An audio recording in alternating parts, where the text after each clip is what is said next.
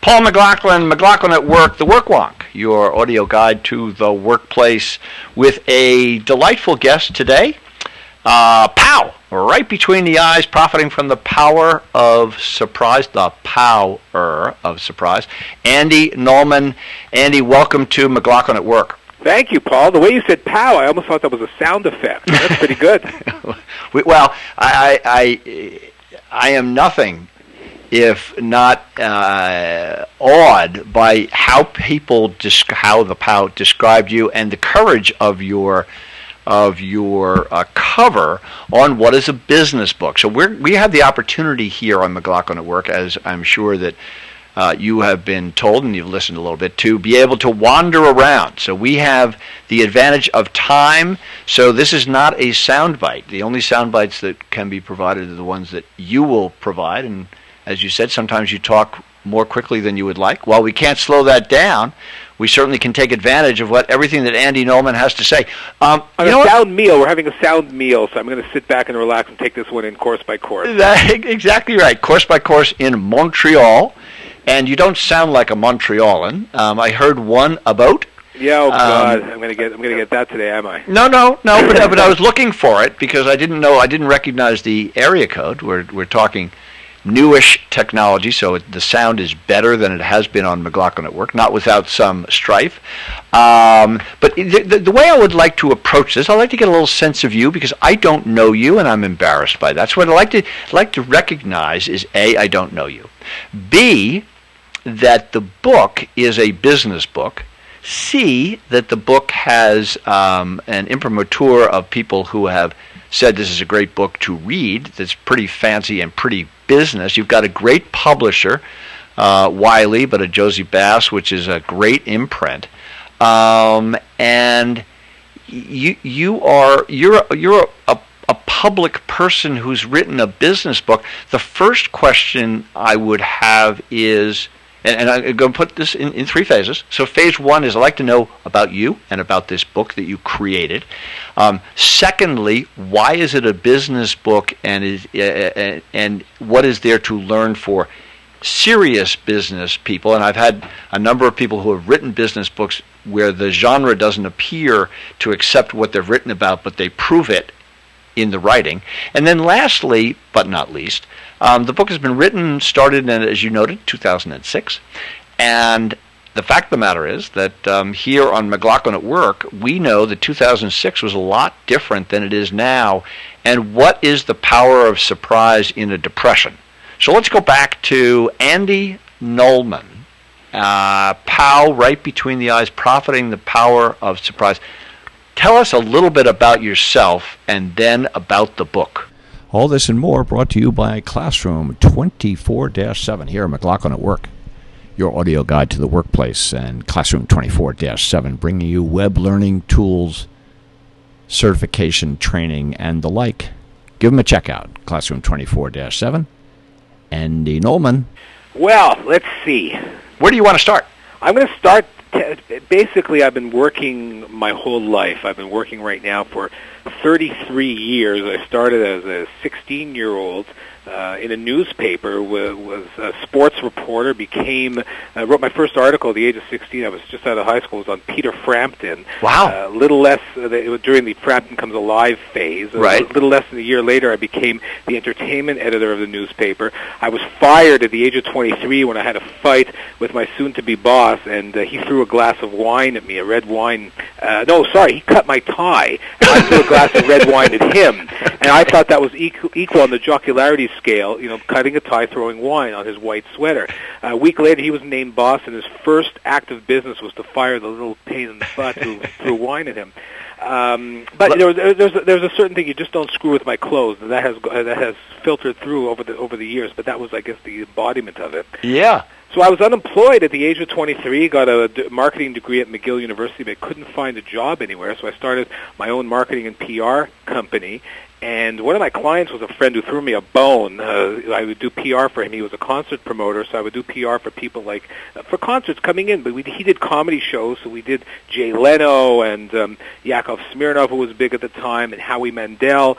And uh, I can, can how, I can I interrupt? Sure, sure. I love please. to interrupt because, as I told you, my grand mother and my grandmother was Mont- uh, was from Canada, Montreal, and my grandfather was in, in a theater group that was running vaudeville in Ah. Montreal when they met.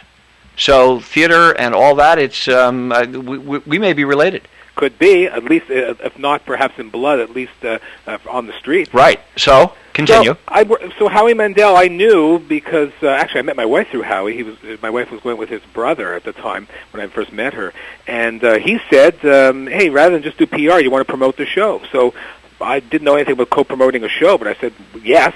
And we ended up doing it. We caught Howie's uh, tour promoter at the time scalping tickets outside. Brought that to his attention. Suddenly, we got the whole Howie Mandel tour of North America, uh, including Carnegie Hall in New York and Universal Amphitheater in Los Angeles. And uh, at the time, there was a guy in Montreal look, starting a comedy festival, and he was looking for somebody to run the English side of it. He started it in French. I was the guy. Uh, the, the festival was called Just for Laughs. I worked there for 15 years. I was the CEO and co-founder, and basically uh, brought that from nothing to uh, an industry-wide uh, event, where uh, worldwide event, where we, there's over two million people coming in every year to Just for Laughs now. And I still do the I still direct the shows every summer. People like John Cleese and oh my God, Lewis Black and um, Martin Short uh, I, I, and Jimmy Fallon, Craig Ferguson are people I, I direct every summer. wow. Um, so I, I was running this festival, but I got bored. I left it uh, in the middle, at the the height of its popularity. I started a web business with my uh, partner Garner Bornstein, uh, business partner, great friend, and um, the business, the web business was going nowhere. We went mobile, we went wireless about uh, a year after we started the web business because we were going bankrupt. Suddenly, we were on a trend. The wireless business um, uh, took off. We sold our company, which was on the verge of bankruptcy numerous times. We Sure. sold the company for about $100 million to a Japanese company. Um, we bought it back And, and what did what did they do with it? What did they want to do with it? they drove it. What did they wanted, what they wanted to do was uh, have a. At that point in time, it was in vogue for Japanese companies to buy American companies. So um, we, 95% of our business was in the states. So uh, we were an American company, despite the fact being in Montreal. And um, they bought us. And what they wanted to do was expand their global horizons. But at the time, they they had a financial meltdown, a an internet scandal that dro- dragged down all the internet stocks with it Right. and you know, being a wireless uh, stock, they, they went down with the you know all tarred with the same brush, I guess. Yep. We bought the company back, and uh, I'm still running it. So that's basically my business history. But throughout all of this, Right. Continuum, the one constant, let's say, that's continued throughout my career. I've always done things differently. I've always done things loud. I've always done things brashly. I've always managed to surprise people, and I learned this, the elements of surprise and the power of it, by watching comedians work. And in essence, every joke is a mini surprise, where you are, you know, the joke takes you along a path you expect to go at the fork in the road down path A, but the joke takes you down path B unexpectedly. I've seen the power of that, and basically learned to harness this power of surprise in our business. And I got to tell you, you know, uh, without the power of surprise, there was no way our business would have gone ahead and punched above its weight and seen itself overvalued. I, I got to admit that, about at a hundred million dollars. But hey, you take what, what you can get when people are willing to pay for it, and, and that we did. That's right. And if you had put that into the loon for a little bit, you could have made some serious money on the uh, uh, on, the exchange. Ah, I, I, I did uh, at one point in time, but uh, then again, you know, when, you know, you you, you you who lives by the sword dies by the sword. And that- Absolutely. and, and the sword is also uh, who lives by foreign exchange dies by foreign exchange. Absolutely. So, Absolutely. so to get to part two of your question, all this is, you know, I I, I don't want to, you know, toot my own horn or say. Hey, hey, hey! What? You, you can, you can. We'll tell you when you're Okay. um, when you're getting outrageous. But I think I have the credibility and, and the success behind me to go ahead and, and write a book that is relevant to small business, to big business, to individuals, but also rather than just be some staid business book. And you know, I, it's funny. I put together a series of videos that you can see on my website at andynulman.com, which we use. to Or say that say that a little bit more slowly for those who did not hear it. Website? where- yeah, yeah, the website. Oh, okay. Website. No, I'm kidding. I'm kidding. AndyNulman.com. It's A-N-D-Y-N-U-L-M-A-N, no space. Right. Com. Uh, we did a series of videos, and one of the videos was what business books used to look like, and they were just this boring blue cover with perhaps a black stripe, very academic and pedantic. What I wanted with my business book was I, I, I knew I was never going to be the the world's best business book. I'm never I'm not going to supplant Good to Great. I'm not going to beat um, uh, Made to Stick. I'm not going to beat uh, uh, Search of Excellence Tom Peters. But what I could be is perhaps the world's most entertaining business book where it's hey i'm learning something but i'm enjoying the ride and Yeah. that's what i really tried to do with it so you know anybody could take advantage of this and i think that you said something before about a serious business person a serious businessman businesswoman uh, these are the people who need this most these are the people who really need to understand the element of surprise and do things in a way that will get people on their side because surprise what it does at its, at its purest it democratizes us by kidifying us. And this is one of the key elements of, of the book. Uh, There's a, one of the four main theories. The, the number one is everyone's a kid in Disneyland. Everyone's a kid in Disneyland. I don't care who you are. You're a CEO of a major corporation. You're a rock and roll guitarist. You're a guy who lives in a trailer park. You're a tourist from New Guinea. No matter who you are, when you're in Disneyland, you're equal. You point at the flying elephants. Oh, there's Mickey Mouse, and you know that's what surprise does to you. It, it takes away the pretenses. It, it takes away the defenses and allows you know people to go into you in a very, very unguarded state. And in that state, you become very susceptible to selling, and that's why this is so damn important. Now, it, re, that le, in that state, you are so susceptible to selling, To, Was- being, to being sold. to being sold. So, uh, how does and and so the power of surprise is, and you you, made the connection with comedy, so that you make it's easier to make a sale when you're not being predictable. it, it's easy to make a, what, what what surprise does to you is this. It fills you it it shocks the system and what it does is it fills you with something what I call a euphoric shock. And euphoric shock is that that couple you just think of your face. Your eyes when when you're surprised your eyes pop this is called the surprise face. Your eyes pop your mouth opens. You look like an exclamation mark with with two eyes on it which is basically the logo of my book. Now at that point in time you you have this euphoric shock, and what what happens then is you all your defenses have been dropped. You you, you really have you you you're stripped of your defenses. At that point in time, that euphoric shock, you can basically buy anything. I, I hate to to equate it to this, but it's like ha- after having a couple drinks. That's why I call the surprise the lubricant to yes. Okay. Euphoric shock is the lubricant to yes. It's, it makes it easier for somebody to buy into what you're trying to sell when they are in the state of euphoria, and that's what surprise does. And this, you know, the same thing. Think of yourself when you're laughing. You know, you, you, you you're, you're weakened, and that that's the state that surprise puts you in. All right, now tell me this: when you started out, when Andy Nolan started out, were you somebody who made people laugh, or you laughed at other people? Um, a bit of both. Uh, You know what? Because of the fact I was involved in humor so early, yeah, I made people laugh. I did silly stuff in school, but I was never a quote unquote comedian. But I understood the process, and I would, I would be, always be enamored of the process. So when I got into the business, you know, I got to be very frank. Is I always loved you know rock and roll and music a lot more than I love comedy. And uh, when you asked me what books I read when I was a, a teenager and a young Right. adult, it were they were business books, pe- bu- business books by Ries and Trout, you know, positioning and books like that. The Roger Von Oech's book, um, uh, Whack on the Side of the Head. These were the, these were the books that inspired me. I didn't, didn't really read you know comedy books, but what I appreciated was the the process. I love the process of of developing comedy. So even to the point where you know this is you know it's like the old joke about the you know, the, the the the gynecologist who comes home and sees his wife bare naked. She's waiting for him at the door bare naked. He, he goes, "Honey, please, if I see one more, please. I can't deal with it." That was me in humor because after you know working in it, I, I never laughed. It was always you know, oh, that's funny. Appreciating what made it funny versus laughing. So my wife would always say, we, I would take her when I was in the, uh, the business. We would go to showcases. We would travel the world, watching comedians and, and basically selecting them, scouting them for the event. And I would never laugh. I would say, that's funny. Oh, that's brilliant. Um, and that's you know, that's what, what happens. You, you're removed uh, from it. So I was never really the. Um, uh, I, I don't think I was the big class clown, nor was I the guy who you know laughed at people. I was the, the guy in the middle who appreciated what was going on. So you, um, so to comedy, there is a technique, a structure where you can. Is it possible to teach somebody uh, who is not, if I may use the term, naturally funny? Can Sure. you teach somebody to be funny? Sure. I used to teach humor writing at Concordia, Uni- Concordia University. I taught the basics of humor writing, and yes, some people are going to be better at it than others. But you, the same way you can teach people finance, or you can teach people how to snowboard, or play hockey, or, or play baseball. You, you could teach them the fundamentals, but talents will rise to the top. You can't make anybody Right. great, but you can teach them the basics. That's what I did in teaching humor. What, what, what, what are the fundamentals? Oh. E- Educate us.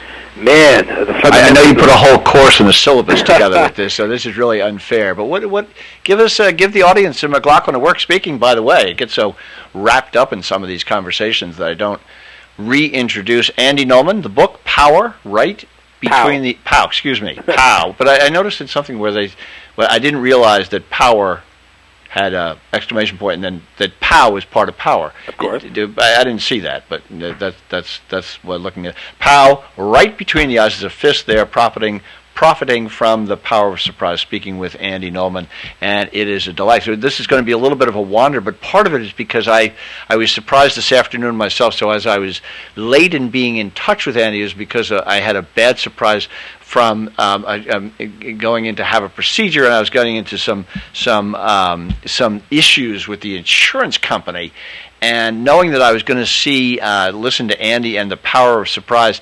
The the advantage of something like this is that you can once you have technique, I guess you can see um, humor in, in almost anything. But tell me, what do you teach people to be humorous? What what do well, you? you know that I got to. I got to be fair with you, Paul. That, that was uh, my God, t- uh, 18 years ago when I taught this course. Sure, I understand. So I, I don't remember, but what I do do is I use. well, what do you remember? Oh God, what, what I remember is what I put into. Oh, I really At our age, Andy, it all is about what you remember. I tried to take the, what I what I taught there and put it into th- this book, whereas uh, a lot of the things are the same.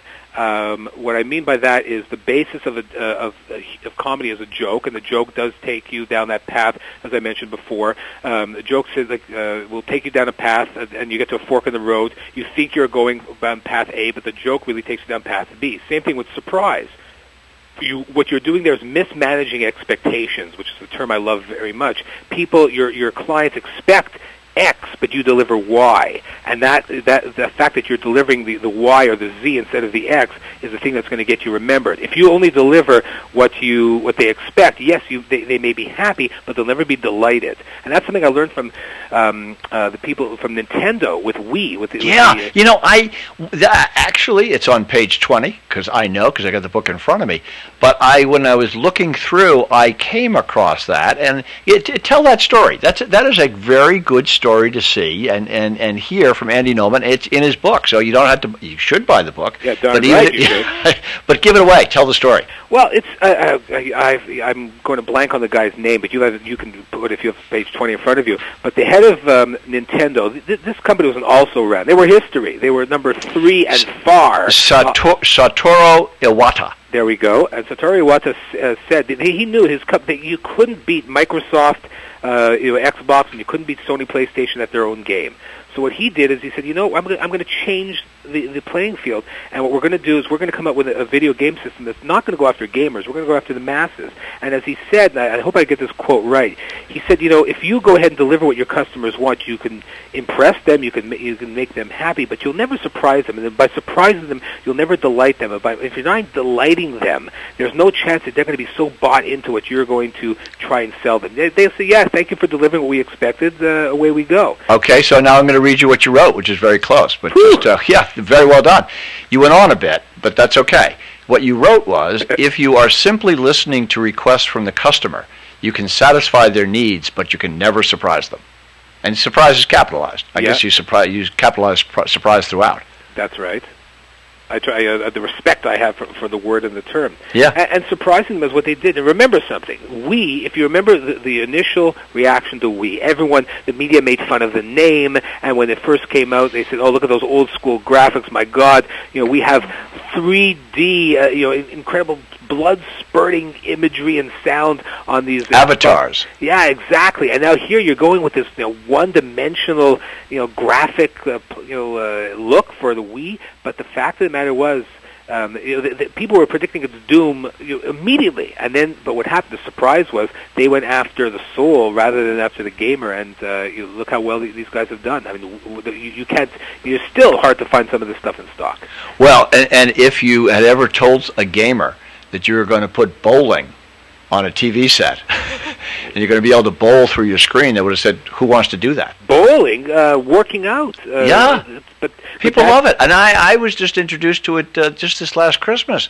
It uh, even even went to a very small dinner party, and afterwards we went downstairs to the bowling alley and it was on a screen and we, and it So- wasn't bad. So here's what here's the why surprise is so important. Okay, go ahead. Um, And go ahead with the reminder that this is Paul McLaughlin speaking with Andy Nulman. Pow, right between the eyes, profiting from the power of surprise here on McLaughlin at Work, your audio guide to the workplace. The Work Wonk with the power of surprise. If if these guys just went out and put a, a, system that was as good or close to um, you know Xbox or PlayStation, great. That's what people uh, expect. Well, you're in the in the business, wonderful. No one would have ever talked about it. There would never be the frenzy or the fury. Look, Xbox released uh, some some incredibly huge games, World of Warcraft. Yes. But you expect that. What we did is they went against expectations, and that became the big buzz. And by following up games with that workout, they conti- they kept it going because surprise is not just doing it once. Surprise! If you do it once, that's like you know, lighting a firecracker. You know, and you say, "Oh, great! Here's a little explosion! Hallelujah!" Yep. Is like a string of pearls. Each with each one, you, you, it's a continuum, and each one adds to the, the power, and each one adds to the value of what you're trying to do. So people are are put on the edge. Wow, wonder what these people are going to do next. You know, uh, I'm waiting to see what these what- what's what's next from these guys. Apple's the perfect example. Well, as, as- as you say this, we're going to get to it uh, later. But one of the surprises is what's happening to the financial system in America. yeah, well, yeah, there's good surprise. That's a That's surprise. That's right. But we'll come back to that. You go on with Apple. Well, you look right now. I've used this example this week in my blog. Um, Apple came out with a new iPod Shuffle. Now, the iPod Shuffle when it first came out was a huge surprise because they they took the iPod and brought it down to the the the size of a pack of gum. A, you know, a small pack of gum, a stick of gum, basically. And then they, for the second time around, they came up with a clip one, which was half the size. So the first big thing was surprise was the first one. The second one was okay. Well, not re- you know it, it's kind of cool, but the but the real surprise on the third one, which is even smaller, but you expect it to be smaller because w- when you go from you know size one down, uh, you shrink it half a size. You know you're, it's not going to get bigger, so you know it's going to be smaller. Right. But the surprise is okay. Ah, this one talks to you, and that's the difference between wow and pow. Wow is hey, wow, they made it smaller. Pow is holy geez, they made it talk. The first time around was it was wa- it was you know you know holy geez, look at the size of this thing. But after a while, it's okay. I came to expect that. But but what's the brilliance of Apple is time and time again they are continually following up their surprises with more surprises, which is why this company has, has taken its place in, in the social fabric and, and in the and in the psyches of people. This is not just a company. Apple really has, has become uh, part of um, you know people's uh, raison d'être. It's become part of their their DNA. Right, right. And in the in the financial market, this being this being pow right between the eyes, profiting from the power of surprise by Andy Nulman.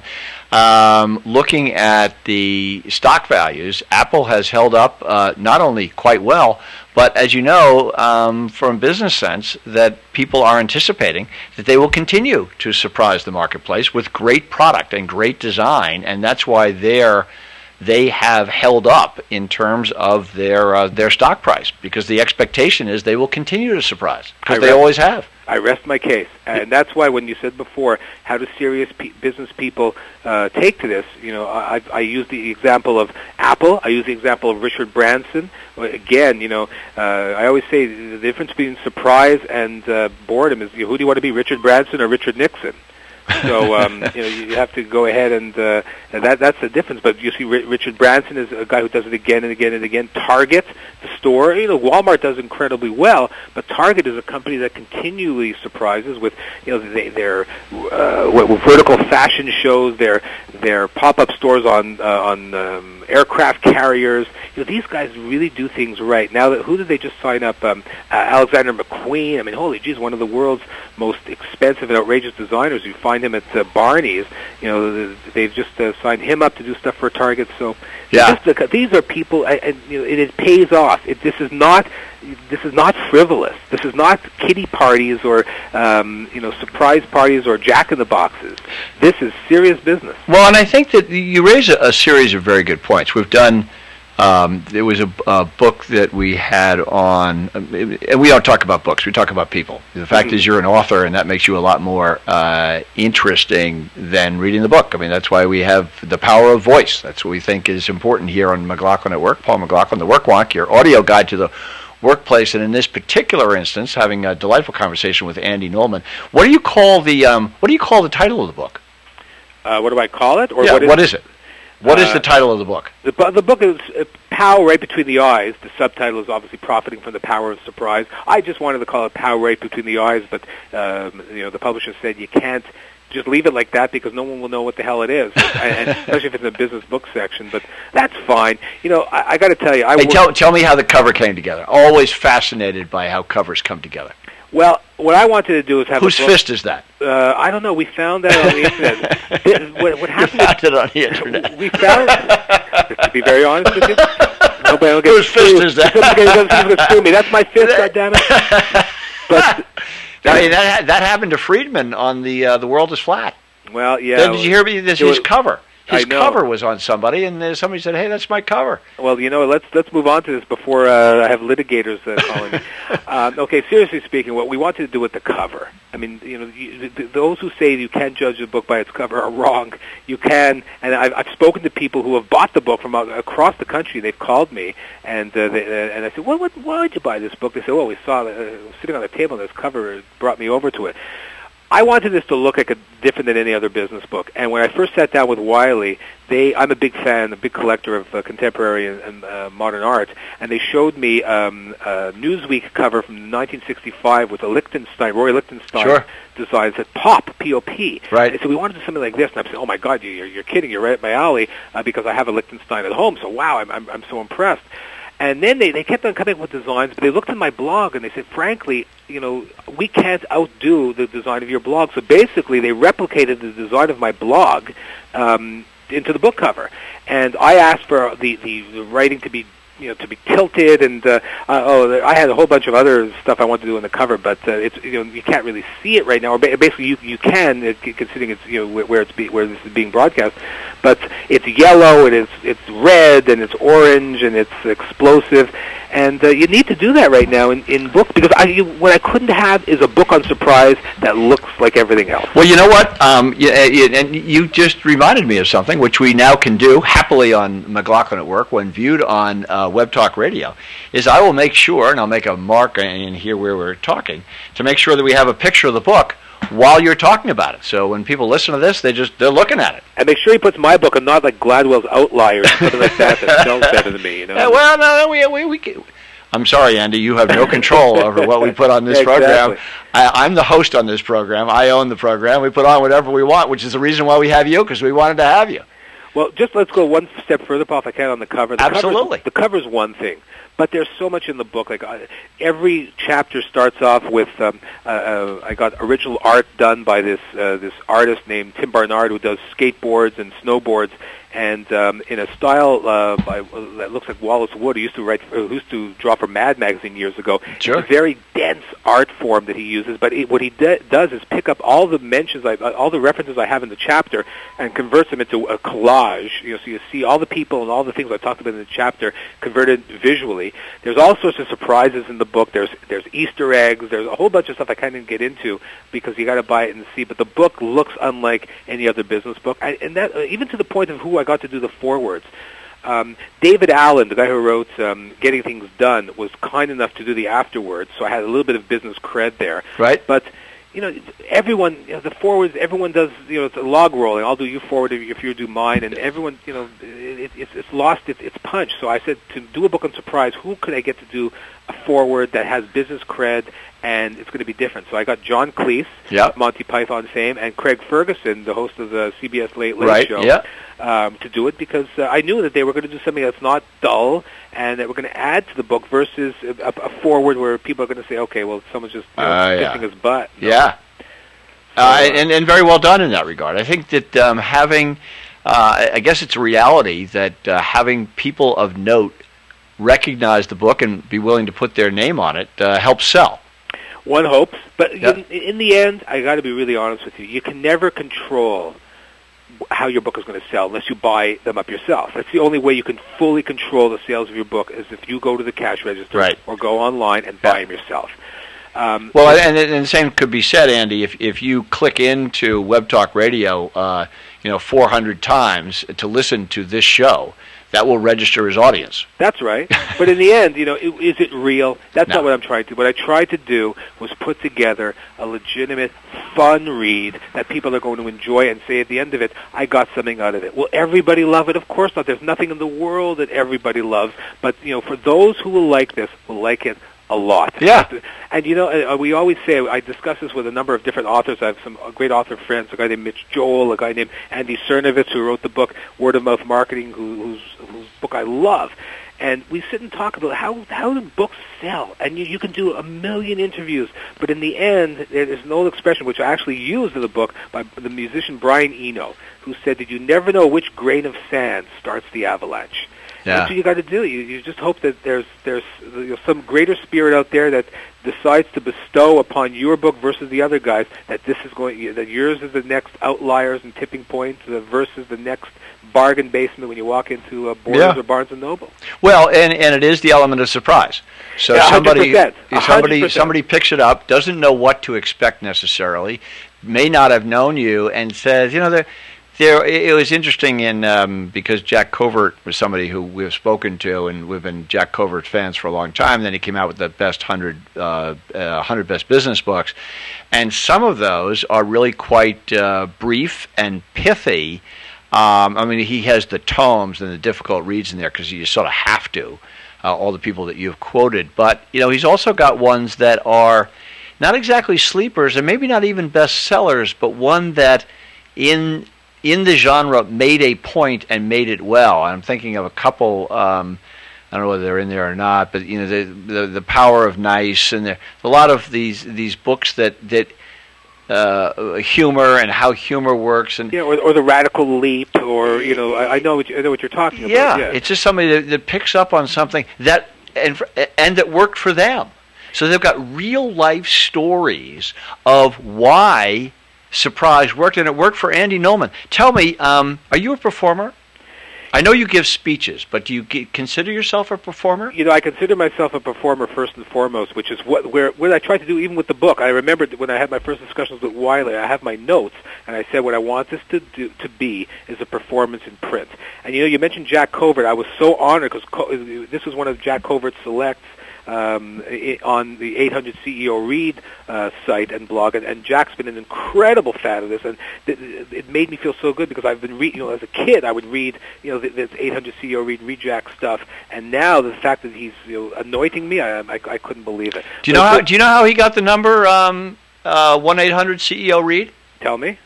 because they had a um, his number was uh, was began the it was two three six, hmm and so somebody said, "Don't you know that that two three six is translates into the alphabet as CEO?" So that's how he became CEO.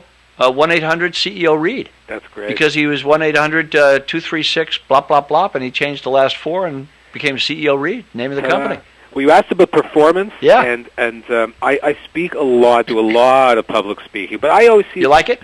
Oh man, I I, you know, I got to tell you honestly, I'm more comfortable on a stage than I am anywhere else uh, in- the world, and I do a lot of it. I do a corp. I call myself here comes the great title, corporate showman versus like a speaker because I, I don't. I'm not a podium you know sucker. A guy Right. that stands and, and hugs the podium, but I, do a whole bunch of other stuff. I, I host uh, events. I, I host uh, for Deloitte I, every year. They do a thing called the Fast 50, which is the 50 fastest growing companies. I host that for them. Okay. I, I, I sing. I sing in a rock band, and in fact, that's one, one of the videos that we used to promote the book. I got this uh, a band of kids, these 12 to 16 year olds, who are majestic mu- musicians, and we we recorded the song together. So I do a lot of. Uh, so I'm on stage often, and uh, in, and, and not just as a, uh, a, a you know a, a talking corporate head with PowerPoint behind me. You know, I have a band behind me sometimes. Huh. Um, And I, I made note. I don't know who just called me. I think it was my son on the West Coast. Um, uh, but I had to shut him off. So How- I hopefully. how- no, I did. I, I, I'm speaking to Andy Nulman here on McLaughlin at work. Uh, you also sport a wardrobe. What, Yeah. what, what, you've always been a um, sartorial splendor kind of guy?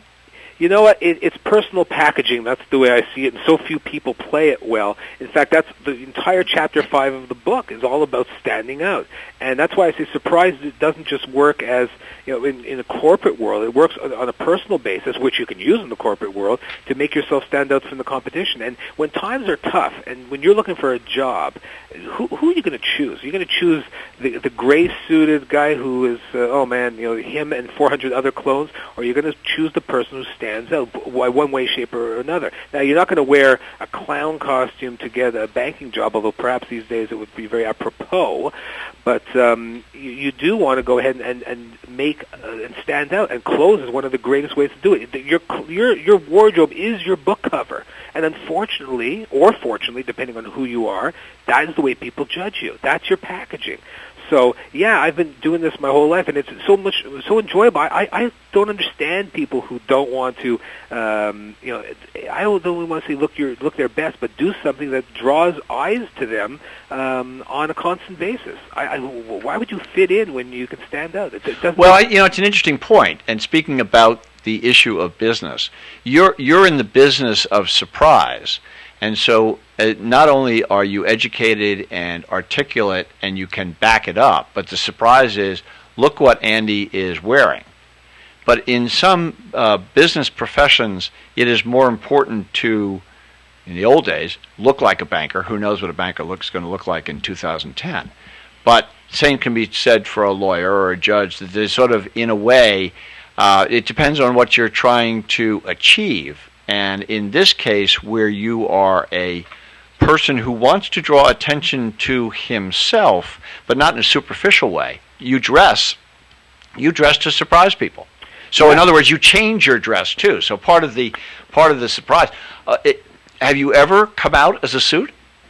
Oh, I, you know what? I have, I, I think, 32 uh, suits at home. Some of them are, are uh, a little bit outlandish, but I have uh, A, a little gray- bit what? outlandish. But Okay. I have gray pinstripe, navy blue, black, black on black. I have gray. I, uh, but again, even when you're wearing a suit, like, I'll give you a perfect example. It's so silly to talk about this, but it, it, it makes a point. I have this coat. It's a nice coat. It's a black coat, a winter coat with a, a, uh fake fur collar. It, it's it's a beautiful coat, but uh, it, it's a standard winter coat. So I have this pin, a thirty dollar pin. It's a, it's, it's a, um, uh, a, a, a what would you call it? silhouette of Elvis performing, and it's mirrored. It's a mirror. It's a pin, basically a, a mirror of, of, of a silhouette of Elvis performing. You know, the Elvis sort of hip swaggery Right. stance Yep. and I wear it on the coat. You cannot believe the. Re- I, I swear it's astonishing the reaction I get from that stupid thirty dollar pin, and it takes a very plain coat and brings it out, and it brings attention, but not doesn't just bring attention like, hey, look at that goof. It brings attention. Hey, what's that all about? And people will talk to me, and when people talk to me, suddenly I have a relationship with them, and having a relationship is what marketing is all about, and that's what surprise is all about. It's going ahead and establishing that relationship. So you know, even if it's a gray suit, the accessories you wear with it, your your buttons, your cufflinks, the tie could go ahead and make it stand out. I do that time and time again. I could take a gray suit uh, that that the next guy could wear and bring it out. But that but it's key because you know it's never just business, Paul. It's never oh it's just business. Business is about a relationship, and surprise is a key point. And I say this all the time. Think about your first date and you know it's that, that that sense of wonderment where you learn about each other. Like wow i never knew you knew this. I never knew you did this. I didn't know you like that. I didn't know that we have this in common. And your eyes are open. It's a sense of wonderment. 20 years later it's oh there's that story again. And every move is choreographed. And every story has been told. And the element of surprise is why so many relationships break down. Yeah. That's the way it works in personal life it works the same way in a professional life. Yeah, you don't want your first surprise to be your, your wife walking out on you. No, that's why I wear women's clothes from time to time. Honey, I'm home. Do you like my dress? I'm kidding. I'm kidding. Tell me, um, Ferg- has Ferguson always been Craig Ferguson? Has he changed? And in, in, and in, in the in the same spirit, have you grown? Are you a different guy than you were when you developed this theory? And, and over time, have you had to have grown and changed is change part of surprise?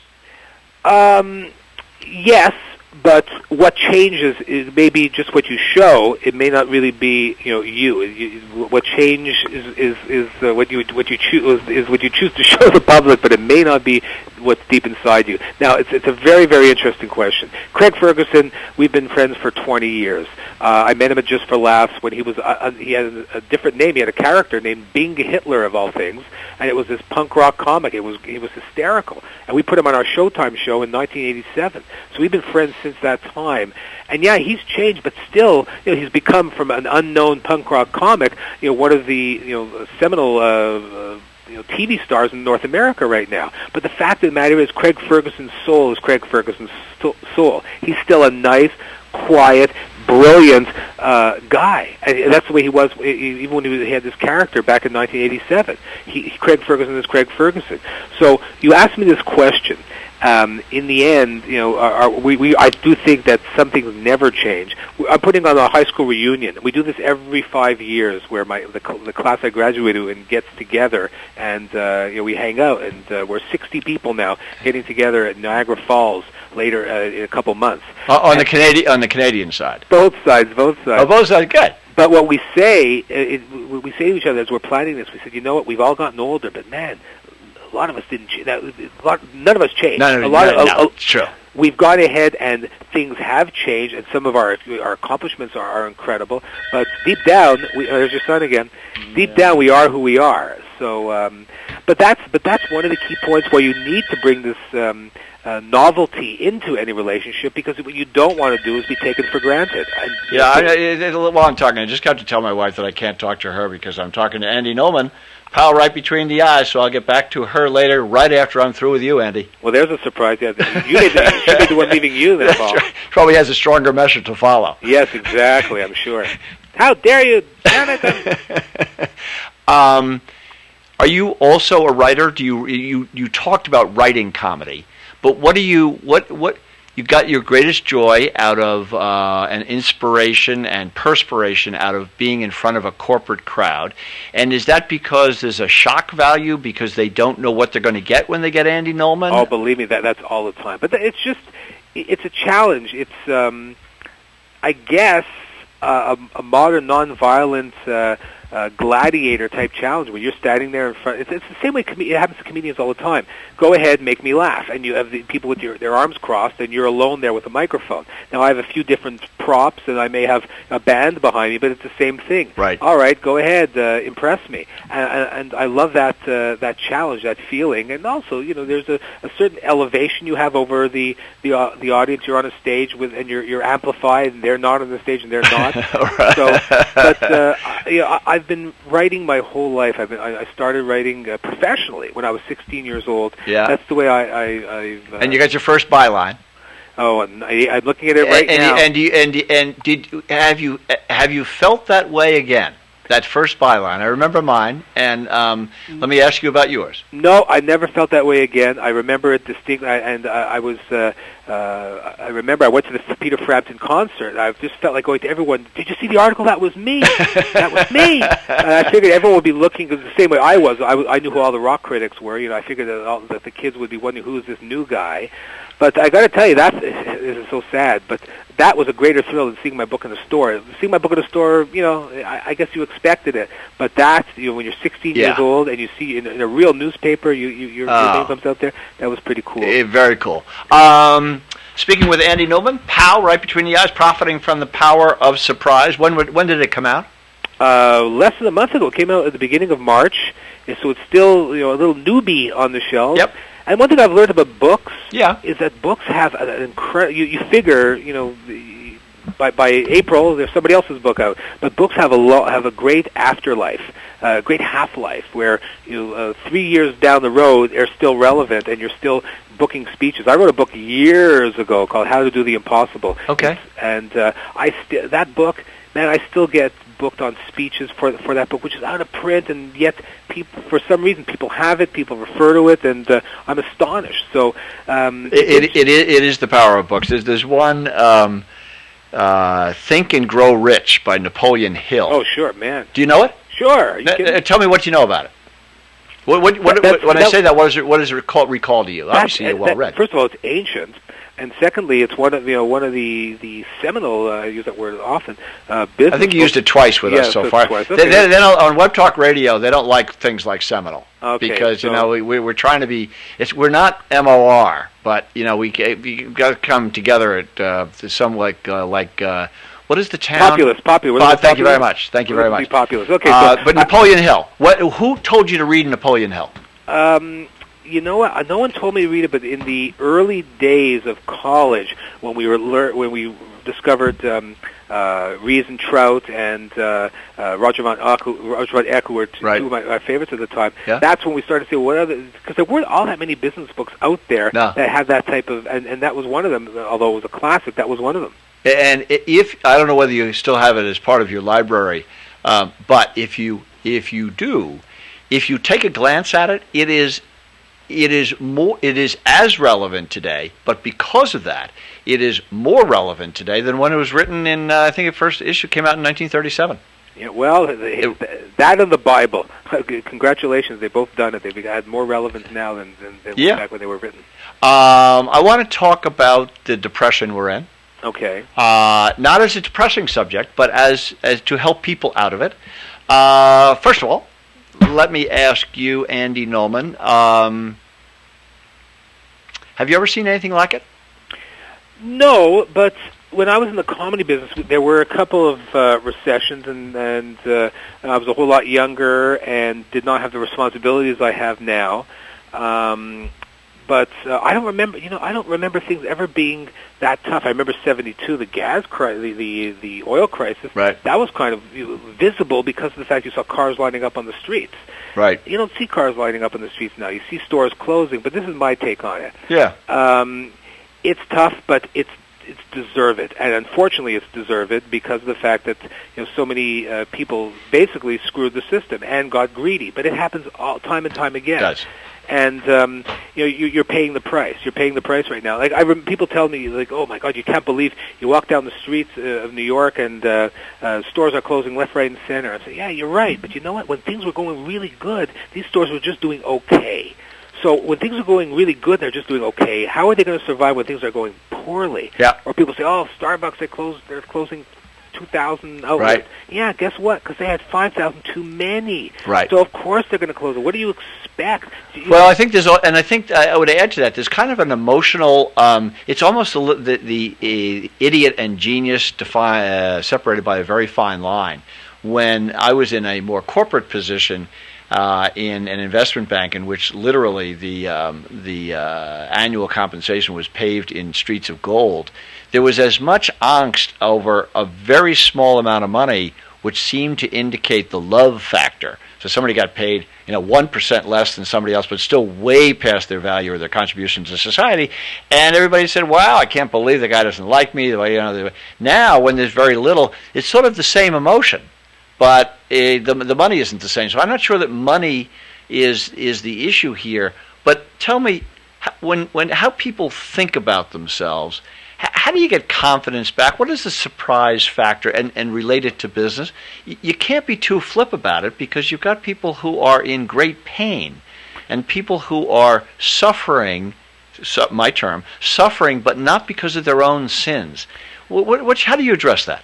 well, I'm no economist, uh, luckily. Oh, go ahead. Uh, but but the economists aren't doing a very good Yeah. job, so you might as well step in and give us some surprises. The only thing I, I could say is this: people, you, the only way for this to work is for people to start buying again. For people to start buying again, you have to establish trust. To establish trust, you need to have a relationship, and the only way to go ahead and establish, as I mentioned before, the way to establish a relationship, surprise is such an important factor. What you have to do is, is get people. Stim- you talk about a stimulus package. You have to stimulate people to get off their couches and out of their homes to say, "Hey, let's go spend uh, some money," but do it in a, in a responsible way. People are still going to spend people are still they're going to buy less, but they're still going to buy clothes, they're still going to buy cars, they're still going to buy food.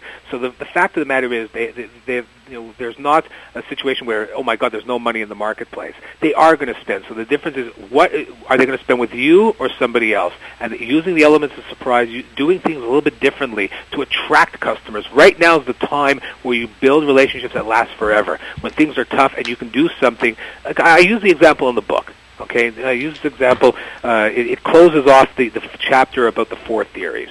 And it says you, you want to be you you want to go ahead and establish yourself with, with a customer. Call up your customer right now. You're both hurting, but call up your customer and say, you know what, your best customer. Say, here's what you do: come to my place of business or my catalog or, or my online, wherever I am, and choose anything you want for free. I don't care, whatever it is. Just take, choose something for free. You're you're one of my best customers. Come get even if you own a car lot. Come come and uh, take take one for free. Even if you, no, seriously speaking, right? And you do it once, and now you say, okay, now thank you. What's the catch? No catch. Go. You're a great customer. I want to make sure you're a great customer. What's this person going to do? This person's going to tell everybody to go to the local news. You won't believe it. I went to this car dealership. They gave me a car for free. What's the catch? There is no catch. Suddenly, people are talking. It becomes national news.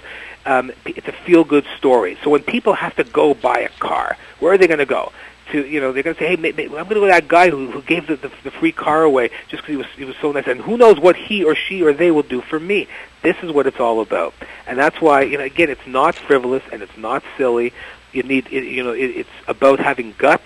It's about having balls. It's balls are bigger than brains. Balls are bigger than budgets. That's what I always say. It's not throwing money at the problem. It's throwing guts at the problem and say, I'm going to do something that's going to make me stand out, but not do it in a way that, that that's a freak show. Do it in a way that, hey, it makes people talk and it makes people want to do business with you. So I think this is a great. It's not the panacea. It's not the cure all, but I got to tell you, it's a nice. Uh, it's a good building block, and it's it's, it's a start. It's a good a good bit of medicine. You know, it may not be uh, the, the only thing you're going to take uh, in your medical cocktail, but it's a nice, you know, it's a good, uh, good base. I'm going to put a uh, picture in. Uh, I'm going to put a picture of the book, which I'm going to take, and um, let people guess as to the font size of the page because it's it's not so large to be insulting. Uh, but it's very easy to read. I, I like the font size. I, I, I labored over this, and um, I, we we every, everything in there, the font size, the font style, um, everything, everything about the book. I got to tell you, the, the inside flap, the author picture, uh, the website that went with it. I mean, I, I said in the end, the only thing I can do is control what I can control, and I can you know control the look and feel and the words and what what goes into this book. And in the end, uh, then you send it out to the marketplace, and the marketplace decides what they're going to do with it. It does. You, you can have all the PR in the world, but in the end, as I said before, it's that grain of sand, it's that spirit, that unknown spirit that goes ahead and takes it and says, "I'm going to make this a success, or I'm not." And uh, all you can do is come up with a great product, and that's what I did. So even the font size and the font style are things I labored over. Now, when I look at your picture, and I'm trying to envision you, I, I you will, when do you come to New York next? You you, you come down oh, and see I come, me? I come so often, but I would I would be I would love to come and see you. Could, could, could we get together? A hundred percent. That'd be great. So so you look like this picture. This is recent. Yeah. Oh yeah. Okay. Although my hair's a lot shorter now. Uh, how come? You know, I, I have this stupid habit, of, and I do it all the time. But every time I take a promo shot, Yeah. I end up completely changing my look right after. I usually get a, I don't know why I do this, a, a new earring, uh, um, uh, a new haircut, something. I go on a, a, a massive diet, whatever it is. But it's funny. I have all these these uh, these promo photos that end up being obsolete the day they're taken because I completely changed my look. So I ch- I cut my hair off. I don't know why. Okay. I Um, did. And and um, did your wife help you pick out the picture? Is this totally your picture? I This mean, to- totally your choice, or is, uh, you do you have input from others, your children, your, your I wife? actually, I, I actually left it open to uh, readers of my blog to decide. I Oh, that's took, cool. I took three pictures. Again, this is all. If you go to Andy Nulman, I said it slow. A N D Y N U L M A N dot com. There's a thing called the Hype Machine on that, and Okay. you can see all the videos. I That's cool. The, the third one, the second one we did, where I took three photos. To, to say what is power right between the eyes. One of them was a split where uh, it's two photos of me. One um, it, it splits in the middle, and there's the it's like an egg, and there's me in the middle of it. It's you know, me as the shell and me as the middle. Right. There was a second one with a target in the middle of my head, and I'm looking up at the target. Okay. Power right between the eyes. And the A third one yeah. was a bullet hole with blood dripping down, uh, and, and just me being totally oblivious with a smile on my face. Right. And we put this out to the public, and um, uh, I forget what the, the it's all on the blog. I forget what the actual vote was, but the vote was to go for the um, uh, the split one and, and the, the violent one, which I loved, and my wife hated. but if the if that's what they chose, that's what I was going to go for. I love. I, I I will use that that somewhere somehow. Maybe you know. Usually when I, when I, if I speak at a corporate event, I'm going to go ahead and use that one. Yeah. Um, let me ask you this: is, is, the look on your face? How would you describe the smile? Is it a smirk? Is oh, of it ironic? Is it? Uh, well, how would you describe it? It's there's two looks. There's uh, hold on, let me just. This is about my. I've got to get back to this person because I'm on the radio right now with Andy Nulman. But I'll give you a call back in a few minutes. Thank you. There we go. This makes it very real. That's unbelievable. Yeah. You know, I, next time I'm going to have like food delivered to me while I talk to you. I'm going to do that. Hey, this is McLaughlin at work. This is work. I, I'm I telling mean, you, I'm having yeah, a good time, but this is work. I barred the um, the cleaning man. I, I told I, I shooed him away from the door when he came in to take my garbage and take my coffee cup. But um, uh, you were asking about the, the, the look. Yeah, Yeah. the look. You the, know, the your look. look. How, how would you describe the face? Because you know, I was when I first looked at it, I said it's a smirk, and then I said, no, it's not really a smirk. what, what it is. And again, I, I, I did a whole thing on author photos, and most author photos and books are so pretentious. You know, the guy leaning on his fist, or looking into the distance, or you know, trying to look very professorial. Excuse me, that's you mean like my picture on WebTalkRadio? Uh, yeah, it- thank you very much. I- I- thank I- you, Andy. Thank you very much. There thank you very much. I, that was out of a hundred pictures taken in a skyscraper in New York. I know how to suck up. Let me tell you, man. I, I know how to alienate my, the, the people who are helping me out. Bite the hand that feeds you. I always say. But I, I said the most photos are terrible. So at least if, if I'm going to be terrible, let me do, be terrible in a way that gets people talking. So that's what we. We did this. It's, the outside look is the surprise face, the popped eyes, and the open mouth. But in, in the inside, it's sort of that like, you know what it is? It's Mister. It, it's kind of a Mister Know-it-all thing in the middle Yeah. of it. That, that's that's what it is. But well, but you have the right to say that, though. a knowing smirk. It's a knowing smirk, like, hey, we're in on the joke. You know, we're we're, we're in on this together, me and the reader. That's Right. what I really tried to do, rather than be some pretentious ass. Say, you know, I am so far above you because I've written a book. You know, that that ain't the case. Yeah, but this is um, this is it's interesting. And tell me this: do, um, Would you ever make this into an audiobook? What makes it? An, what makes an audiobook? What makes it into an audiobook is if uh, You want to read it for a couple of hours. Yeah, somebody says I would like to go ahead and uh, pay you extra money to make it into an audiobook. I, you know, I did my my previous book, How to Do the Impossible. I, I made into an audiobook, and I had a blast doing it. Uh, it was throat jarring and throat uh, shredding, but it was great. I enjoyed it, and I enjoyed the final product. But this was, you know, there's a lot more words in this book. Yeah. So I don't know. But in the end, I find audiobooks very. I, I listened to one last time I drove down to um, to Boston, and I had a blast. So uh, if the time comes, I'm ready. But again, even there, if I'm going to do it, I'm going to do it so differently with different, you know, voices and Yeah. you know, sound effects and screaming. You know, it won't just be some guy. Uh, uh, you know, boringly reading the. the Well, maybe I'll give maybe I'll give you an audio forward Oh man, that would be from, fun. from McLaughlin at work. Um, what would you like people on on a, on a, this is a business book? You want people to buy it. Um, when you say profiting from the power of surprise, don't want a long answer, running out of time. But have you always done things because they you were successful in making money at it? In other words, you write a book, you hope the book sells. You don't just write a book for the sake of writing a book. Have you been? You are a commercial success. Uh, is is that because you wanted to be a commercial success, or is that the first derivative? No, always the derivative. I, do do things great, and you know, I'm not saying the money will always follow because it doesn't, and sometimes it's unjust. Where the money goes is unjust. But at least you can say I did something. I did something great. Don't be a whore. I've al- I've always said that because a, a whore is is a whore. But if you do something great, most of the time the money will follow. That's what. But profiting doesn't necessarily mean uh, making money. It doesn't say make money from the power of surprise. You can profit without making money. You could profit by doing great things. A lot of the things mentioned in this book, a lot of stories are about causes, about raising awareness for causes, about you know in, in Denmark how they how they stop people from speeding, how they stop guys from speeding and reduce speed limits. How a company, a group called War Child, talks about um, uh, raises the, the cause of kids who take up arms in in uh, African countries. So using surprise is not just about making money. Profiting does not mean making money. It means you know profiting from a situation, and sometimes that situation is you know it- it's a do-good thing, and sometimes the profit is just great work. It, it does not say making money from the power of surprise, although you you can and you will, but that's not what this is all about. It's about doing things great. It, it's uh, and and it's it's words to live by. Um, you've been great.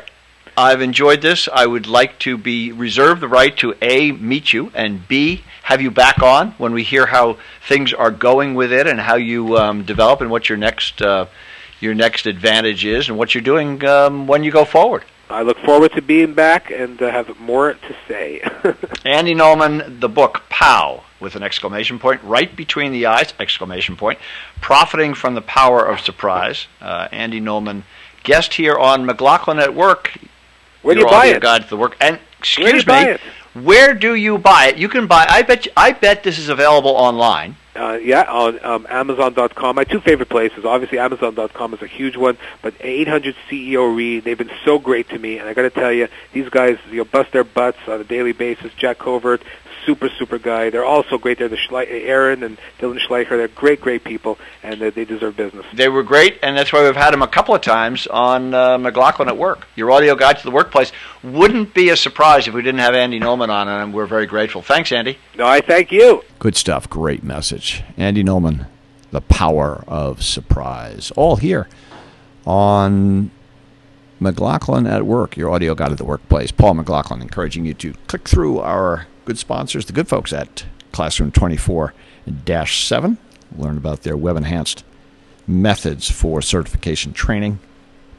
Better way to do it.